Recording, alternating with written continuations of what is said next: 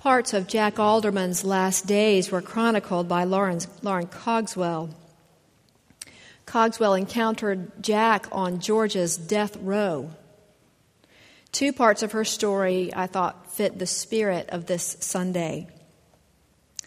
In preparation for Jack's execution, the rest of the prison was in lockdown, and two guards came into Jack's cell with papers final papers to be filled out.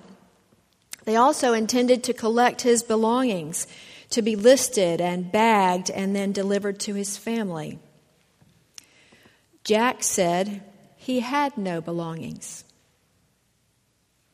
What do you mean you don't have anything? I don't have anything. The guards looked around his cell and realized that it's true. He wasn't hiding anything. It was empty.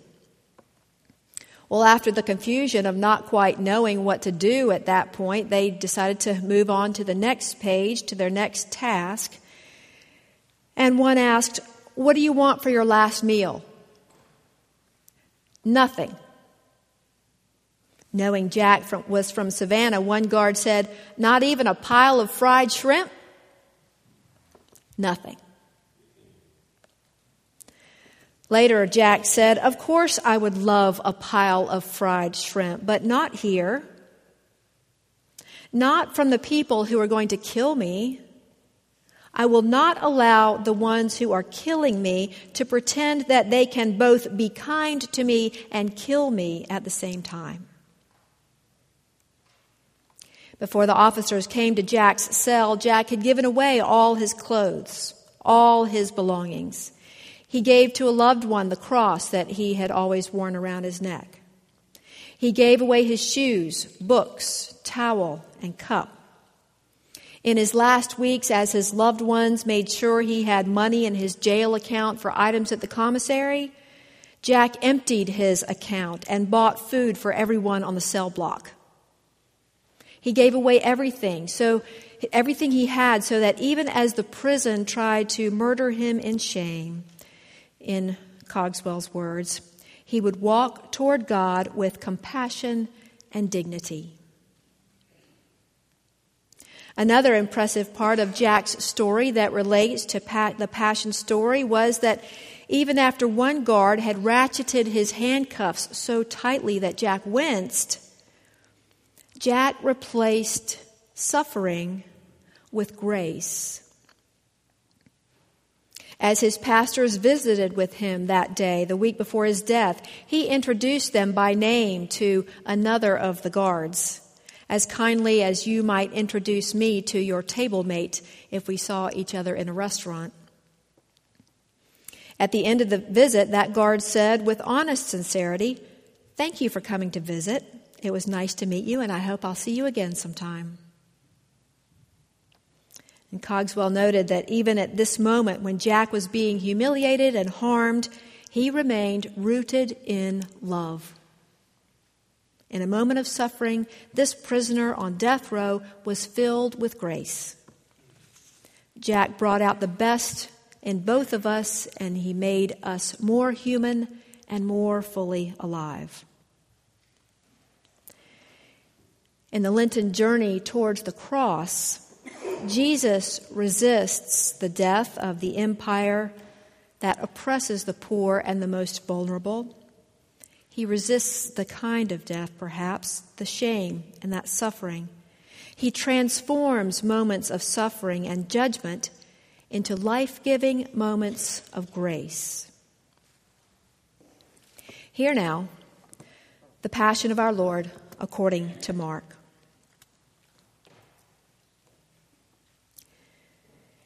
It was two days before the Passover and the festival of unleavened bread. The chief priests and the scribes were looking for a way to arrest Jesus by stealth and kill him, for they said, Not during the festival, or there may be a riot among the people. While he was at Bethany in the house of Simon the leper, as he sat at the table, a woman came with an alabaster jar of very costly ointment of nard. And she broke open the jar and poured the ointment on his head. But some were there who said to one another in anger, Why was the ointment wasted in this way? For this ointment could have been sold for more than 300 denarii and the money given to the poor. And they scolded her. But Jesus said, Let her alone. Why do you trouble her? She has performed a good service for me. For you always have the poor with you, and you can show kindness to them whenever you wish. But you will not always have me. She has done what she could, and has anointed my body beforehand for its burial. Truly, I tell you, wherever the good news is proclaimed in the whole world, what she has done will be told in remembrance of her.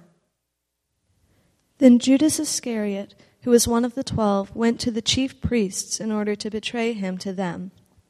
When they heard it, they were greatly pleased and promised to give him money. So he began to look for an opportunity to betray him. On the first day of unleavened bread, when the Passover lamb is sacrificed, his disciples said to him, Where do you want us to go and make the preparations for you to eat the Passover? So he sent two of his disciples, saying to them, Go into the city, and a man carrying a jar of water will meet you. Follow him, and wherever he enters, say to the owner of the house, The teacher asks, Where is my guest room where I may eat the Passover with my disciples? He will show you a large room upstairs, furnished and ready. Make preparations for us there. So the disciples went out and went to the city and found everything as he had told them, and they prepared the Passover meal. When it was evening, he came with the twelve, and when they had, taken their places and were eating, Jesus said, Truly I tell you, one of you will betray me, one who is eating with me. They began to be distressed and to say to, one, to him one after another, Surely not I. He said to them, It is one of the twelve, one who is dipping bread into the bowl with me. For the Son of Man goes as it is written of him, but woe to the one by whom the Son of Man is betrayed. It would have been better for that one not to have been born. While they were eating, he took a loaf of bread, and after blessing it, he broke it and gave it to them, and said, Take, this is my body. Then he took a cup, and after giving thanks, he gave it to them, and all of them drank from it.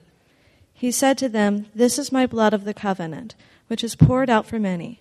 Truly I tell you, I will never again drink of the fruit of the vine until that day when I drink it new in the kingdom of God. When they had sung the hymn, they went out to the Mount of Olives, and Jesus said to them, You will all become deserters, for it is written, I will strike the shepherd, and the shepherd and the sheep will be scattered. But after I am raised up, I will go before you to Galilee. Peter said to him, even though all become deserters, I will not. Jesus said to him, Truly I tell you, this day, this very night, before the cock crows twice, you will deny me three times. But he said vehemently, Even though I must die with you, I will not deny you. And all of them said the same. They went to a place called Gethsemane, and he said to his disciples, Sit here while I pray. He took with him Peter and James and John and began to be distressed and agitated. And he said to them, I am deeply grieved, even to death. Remain here and keep awake. And going a little farther, he threw himself on the ground and prayed that, if it were possible, the hour might pass from him. He said, Abba, Father, for you all things are possible. Remove this cup from me. Yet not what I want, but what you want. He came and found them sleeping, and he said to Peter, Simon, are you asleep? Could you not keep awake one hour? Keep awake and pray that you may not come into the time of trial. The spirit indeed is willing, but the flesh is weak. And again he went away and prayed, saying the same words. And once more he came and found them sleeping, for their eyes were very heavy, and they did not know what to say to him. He came a third time and said to them, Are you still sleeping and taking your rest? Enough, the hour has come. The Son of Man is betrayed into the hands of sinners. Get up and let us be going. See, my betrayer is at hand. Immediately, while he was still speaking, Judas, one of the twelve, arrived, and with him there was a crowd with swords and clubs, from the chief priests, the scribes, and the elders. Now the betrayer had given them a sign, saying, The one I will kiss is the man. Arrest him and lead him away under guard. So when he came, he went up to him at once and said, Rabbi, and kissed him. Then they laid hands on him and arrested him. But one of those who stood near drew his sword and struck the slave of the high priest, cutting off his ear. Then Jesus said to them, have you come out with swords and clubs to arrest me as though I were a bandit? Day after day I was with you in the temple, teaching, and you did not arrest me, but let the scriptures be fulfilled. All of them deserted him and fled. A certain young man was following him, wearing nothing but a linen cloth. They caught hold of him, but he left the linen cloth and ran off naked.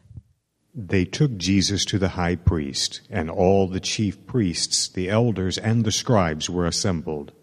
Peter had followed him at a distance, right into the courtyard of the high priest, and he was sitting with the guards, warming himself at the fire.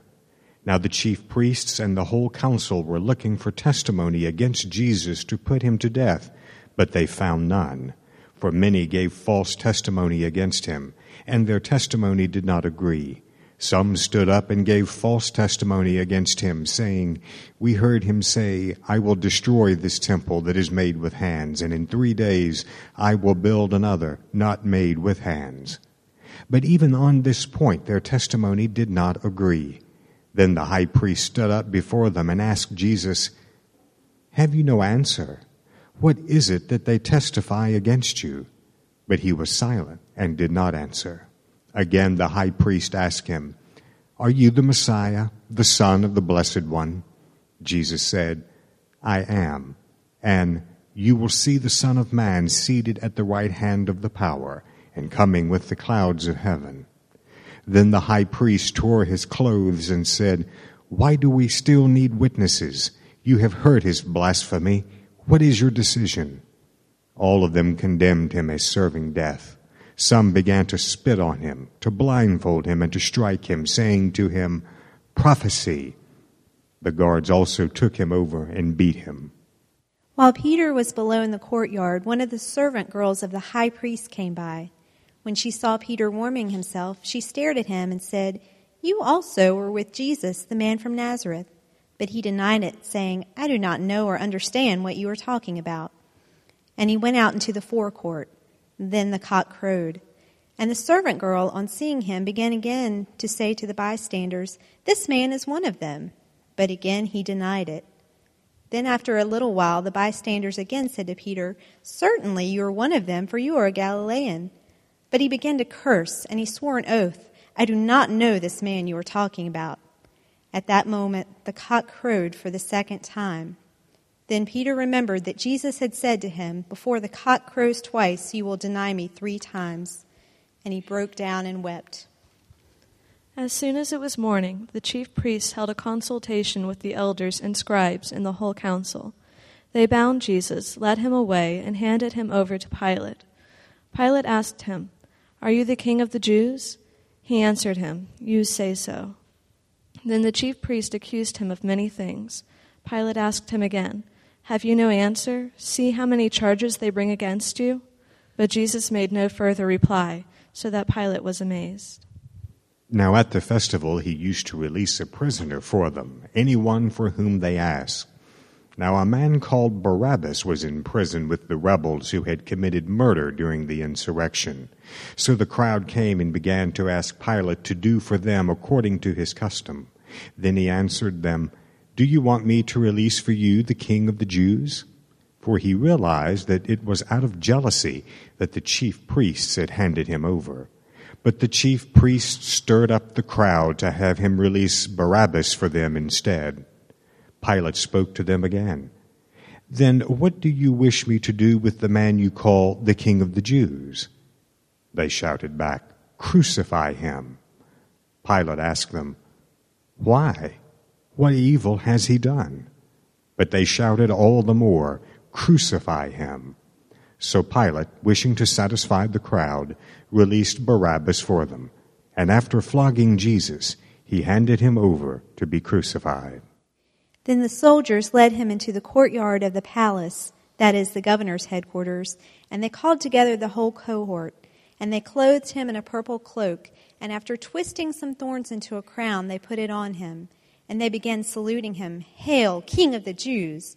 They struck his head with a reed, spat upon him, and knelt down in homage to him. After mocking him, they stripped him of the purple cloak and put his own clothes on him. Then they led him out to crucify him. They compelled a passerby who was coming in from the country to carry his cross. It was Simon of Cyrene, the father of Alexander and Rufus. Then they brought Jesus to the place called Golgotha, which means the place of a skull. And they offered him wine mixed with myrrh, but he did not take it. And they crucified him and divided his clothes among them, casting lots to decide which what each should take. It was nine o'clock in the morning when they crucified him. The inscription of the charge against him read, The King of the Jews. And with him they crucified two bandits, one on his right and one on his left. Those who passed by derided him, shaking their heads and saying, Aha! You who would destroy the temple and build it in three days, save yourself, and come down from the cross. In the same way, the chief priests, along with the scribes, were also mocking him among themselves and saying, He saved others, he cannot save himself. Let the Messiah, the King of Israel, come down from the cross now, so that we may see and believe. Those who were crucified with him also taunted him. Darkness came over the whole land until three in the afternoon. At three o'clock, Jesus cried out with a loud voice, Eloi, Eloi, lema sabachthani, which means, My God, my God, why have you forsaken me? When some of the bystanders heard it, they said, Listen, he is calling for Elijah. And someone ran, filled a sponge with sour wine, put it on a stick, and gave it to him to drink, saying, Wait, let us see whether Elijah will come to take him down. Then Jesus gave a loud cry and breathed his last and the curtain of the temple was torn in two from top to bottom. Now, when the centurion who stood facing him saw that in this way he breathed his last, he said, Truly, this man was God's son. There were also women looking on from a distance. Among them were Mary Magdalene, and Mary, the mother of James the younger, and of Joseph, and Salome. These used to follow him and provided for him when he was in Galilee and there were many other women who had come up with him to Jerusalem.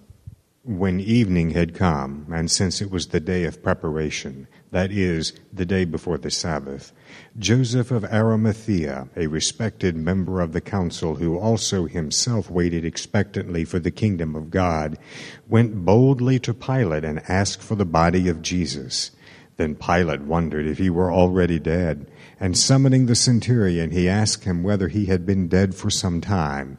When he learned from the centurion that he was dead, he granted the body to Joseph. Then Joseph bought a linen cloth, and taking down the body, wrapped it in the linen cloth, and laid it in a tomb that had been hewn out of the rock. He then rolled a stone against the door of the tomb. Mary Magdalene and Mary, the mother of Joseph, saw where the body was laid. Here ends the reading.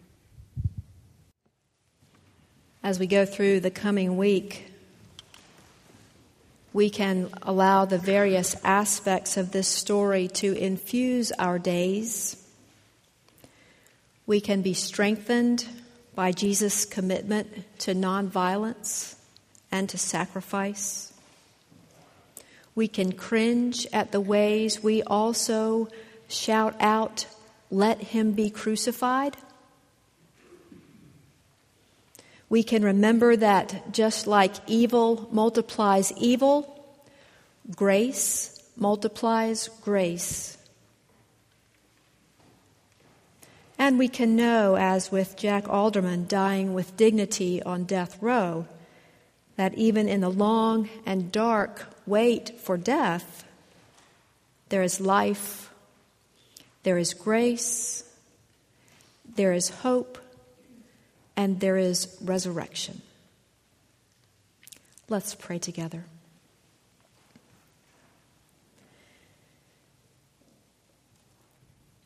Holy God, though we cannot truly comprehend all that went on these many years ago, We pray that you would speak to us through the story of Jesus. Help us to follow in his footsteps of grace, of peace, of utter love shown through sacrifice. God of love, you can teach each of us something new through this story this week. And we pray that we might be attentive then to the mysterious ways that you work in our minds and our spirits so that we might follow you in a new way. We pray these things in the name of Jesus, our Lord and Messiah. Amen.